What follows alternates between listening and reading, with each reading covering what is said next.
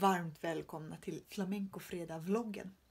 Idag ska vi resa tillbaka i tiden till Sevilla så som det var i februari nu tidigare i år, 2020 och träffa dansaren, koreografen och kostymdesignern Maja Lepisto. Vi har också lyckats hitta några gamla arkivbilder från när hon och Marja Rautakorpi var här för, ja det var 2018 i april eh, från föreställningen Batakora, eller föreställningen som kom att bli Batakora. Och vi ska nog fråga Maja lite grann om det.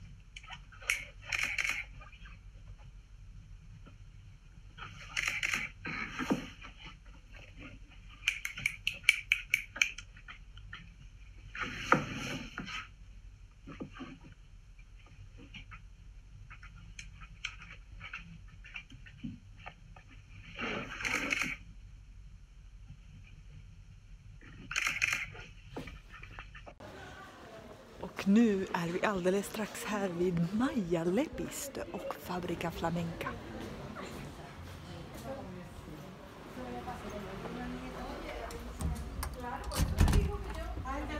Hej! Hej. vi sitter här i Maja Lepistos eh, butik, Fabrica Flamenca, som ni kan hitta här i Sevilla. ¿Cómo se llama la calle? Amargura. Amargura, en la calle Amargura. ¿Cómo, cómo era tu camino? Porque eres finlandesa de origen y, y desde Helsinki, sí. y, pero ahora eres sevillana eh, desde muchos años ya. Casi media vida. Sí, casi. aquí. no-. ¿Puedes contar un poquito del timeline de, de- de tu vida? Bueno, pues, eh, pues yo empecé a bailar flamenco en Helsinki cuando tenía 10 o 11 años. Mm, Fue un poco por casualidad, digo yo siempre, porque abrieron una academia al lado de mi casa. Mm. Yo fui a ver las clases, no sabía nada de flamenco, ni, vamos, que ni conocía la ni conocía la palabra flamenco, no la había escuchado nunca. En fin, entré a ver las clases, un poco así, primero por la ventana, ¿no? Y, y- y lo- ah, tenía una amiga también que estaba allí, se había apuntado, entonces pues entré a ver, ver un par de clases y tenía Y- que hacerlo, o sea, tenía que entrar, estar allí dentro y, y, en fin, además era como, al principio para mí muy importante que, que tuviera los zapatos para Ah, empezar. vale. porque no sé, era como súper llamativo para mí el ritmo que se hacía. Y entonces yo me acuerdo después de ver la clase me fui a casa y digo, le dije a mis padres que necesitaba urgentemente unos zapatos de flamenco porque es que necesitaba empezar a bailar flamenco. Urgentemente. Entonces mis padres miraron así un poco como diciendo, esta niña, ¿qué le pasa ahora? Bueno, métete en la clase con algo y ya vemos si dentro de un mes te sigue gustando. Pues ya vemos los zapatos. Digo, "Mm, no, yo sé que me va a gustar, que necesito los zapatos porque no puedo meterme en la clase de flamenco sin los zapatos.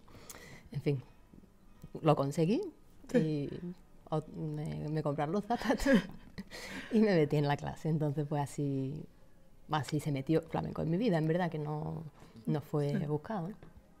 Eh, luego ya pues bastante pronto eh, quise estudiar también en España, entonces he hecho siempre como viajes cortos, ¿no? Va- El primero con 14 años pasé un verano en España Mm, estudiando y, y ya cuando tenía como 20 años eh, vine a hacer un curso en la Fundación de Cristina Geren, mm, como ya más profesional, digamos, mm. y, Y en ese viaje me quedé. Sí. Ya no, o sea, volví, pero volví para poco tiempo, siempre he estado haciendo idas y vueltas todo el tiempo, ¿no? He trabajado mucho también en Mm. Finlandia todo el tiempo, ¿no? Pero, en fin, aquí me quedé, Ah. primero estudiando, luego ya empecé a trabajar Mm, y ya en, en algún momento surgió la idea de la tienda, de montarla, Porque siempre has cosido también, ¿no? Claro, yo siempre he hecho, desde, desde bastante pequeña, he hecho mi propia ropa de baile. Sí. Siempre me enseñó mi tía cuando era yo pequeña. Y, Ah. y entonces me cosía para mí, cosía para algunas amigas. Sí. Aquí cuando venía aquí a estudiar, eh, en las academias las chicas me veían con la falda y me decían, oye, hazme también una. Y así pues empecé realmente por demanda, ¿no? Y Y ahora tienes esta tienda y estás mandando cosas para todo el mundo, ¿no? sí. Es, es increíble. Cuando tú estabas en Flamenco Freda, Ujú. eh, presentaste una obra, un, un work in progress, Sí. de una obra que se llama Batácora. ¿Se dice Batácora o Batacora? Batácora. Batácora. Bien. Eh, y es un. porque te he visto antes en cosas eh, más em, tradicionales, ¿no? Pero, pero con, con una forma de moverse bastante tradicional. Pero aquí en la Batácora era algo mm, muy distinto. ¿Puedes contar algo sobre el, el proyecto esto? Pues sí, mira, eso. em, Batácora es un proyecto que estoy montando junto con una compañera que se llama María Rauta Corpi. Mm. Y eh, es como una, mm, una idea que nos surgió hablando de a ver qué podríamos hacer en torno a la. como una especie de investigación en torno a la, bata- a la mata de cola, Mm. eh, de buscarle como más.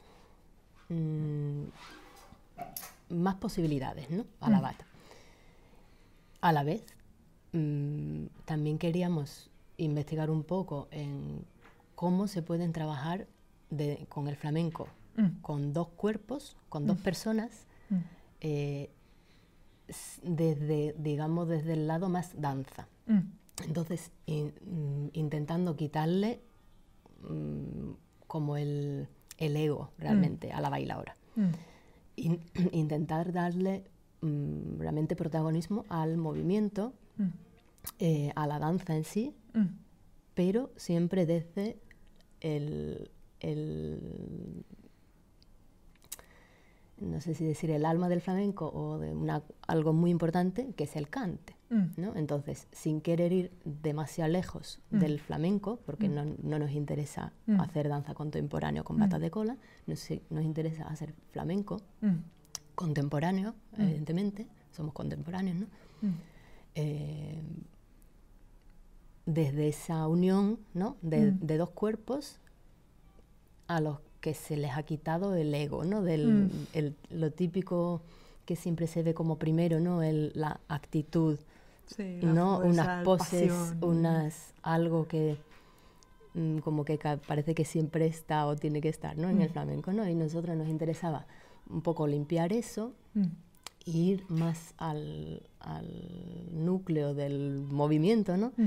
Y, y una de las herramientas para encontrar eso era precisamente el trabajo de dos cuerpos Mm. iguales, sin nada, digamos, mm, mm, ¿cómo decir? Como sin, sin que haya como una intención de miradas, por ejemplo, entre Mm. esos dos cuerpos, que es muy común en flamenco, Mm. ¿no? Mm, Tradicionalmente entre hombre y mujer, pero bueno, también entre Mm. no lo típico, o es amor, o es odio, o es pelea, o entonces, claro, todo eso lo queríamos quitar, limpiarlo. Entonces, Batacora nos ha, nos ha mm, permitido un poco esa búsqueda en el flamenco, en el, digamos, para nosotros una cosa de desde donde parte, ¿no? Mm. Que es el cante, pero con un movimiento distinto, contemporáneo, que le hemos abierto esa otra vía, ¿no? Entonces, claro, para montar empezamos a, a improvisar mucho, Mm. improvisar también, hacer contact, con, ¿no? Im- improvisación en pareja, Mm. mm, con música, sin música, mm, Mm. pero una, una vía muy diferente que es el- mm, lo que sería el montaje de un espectáculo flamenco tradicional, ¿no? que también se improvisa mucho, pero claro, en otro contexto. ¿no? Sí.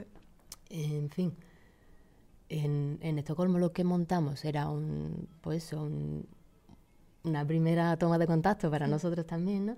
que fue muy bonito poder ir allí porque en ese momento de recién empezado con esa búsqueda poderlo ya enseñar delante del público, la verdad que aunque fuera muy un cachito corto, ¿no? De 15 minutos así fue. Sí, pero es Eh, mucho. ¿eh? pero un work in progress como para, para ver también nosotros qué mueve eso, cómo funciona. Sí. Y yo sé que hay gente que todavía están hablando de esto. Sí, Eh, pues me alegro escucharlo. sí, sí, la verdad eh, que sí, nosotros también, es, es verdad que de- después de, de ir a Estocolmo, eh, al poco tiempo ya estrenamos el, digamos, la, la versión de entonces, mm, que ahora le llamamos, le llamamos la versión corta, porque es verdad que fue un formato, formato corto, mm, ¿no? de como más de contemporáneo también, lo hicimos, lo estrenamos junto con otro espectáculo, sí, eran una media hora aproximada, Sí. incluso un poquito menos. Y, y ahora mismo estamos ya desde, el, desde prácticamente desde el estreno, que el público nos comentó que, que les parecía corto, que querían más, se quedaron con ganas, pues dijimos, bueno, pues ahí estamos. Entre otros proyectos también que estamos Claro. haciendo entre medio, con la, dif- con la dificultad de que hay 5.000 kilómetros entre nosotras dos. Y Claro. para montarlo juntas mm, queremos seguir siendo fieles a la idea original, que es montar desde los dos cuerpos, desde la unión de las dos. No, no que un- cada una monte su parte y luego nos juntamos, Mm. con lo cual necesitamos estar presentes. mm, Entonces, en fin, vamos lento, pero estamos ahora mismo en, un- en el proceso de hacer una versión ya, mm, eh, digamos, larga, Mm. de noche con formato completo, ¿no? mm. De Batácora, eh, que queremos estrenar en el 2021, a principio de año, Guau, y, y estamos ahora mismo pues a- en, en esto. en es- en ese- esa producción, ¿no? De, de intentar sacarlo para adelante y, y seguir trabajando en esa, en esa búsqueda de, de, mm, de nuestro lenguaje también, ¿no? Dentro del flamenco, Sí, que empezó en Estocolmo, que la verdad que un- ha sido muy bonito ese, el ese de- empujoncito de, del principio Sí. en Flamenco Freda, la verdad que sí. Sí, era muy bonito. Mm. Ahora es, eh, lo hacéis con una cantadora, ¿no? Y, y- Sí, hem- hemos ido, mm, digamos, cambiando. sí,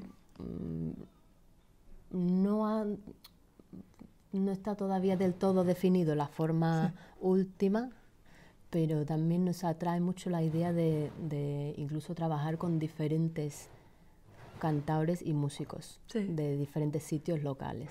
Nos encantaría incluso poder hacer una colaboración en cada sitio que llegamos con alguien del sitio.